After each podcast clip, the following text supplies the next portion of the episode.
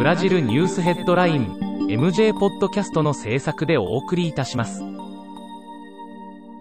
ブラジルニュースヘッドラインはブラジルの法事紙日経新聞の配信記事を音声で伝えるニュース番組です。ブラジルの社会政治経済に関する記事の見出しのみを抜粋してお伝えします。6月14日のニュースです。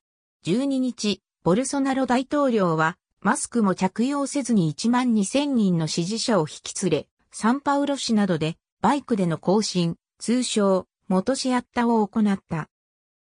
13日、サッカーのコーパアメリカ大会が始まった。国民の大半がコロナ禍を理由に開催を反対している。13日現在の新型コロナ感染者は1741万2766人、死者は48万7401人。ともに前週より増えており、感染第3波への懸念が広がっている。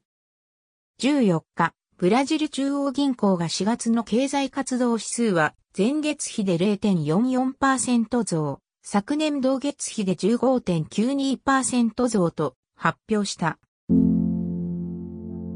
日経新聞サイトでは最新のブラジルニュースを平日毎日配信中。無料のメールマガジン、Twitter、Facebook、Instagram から更新情報をぜひお受け取りください。ブラジルニュースヘッドライン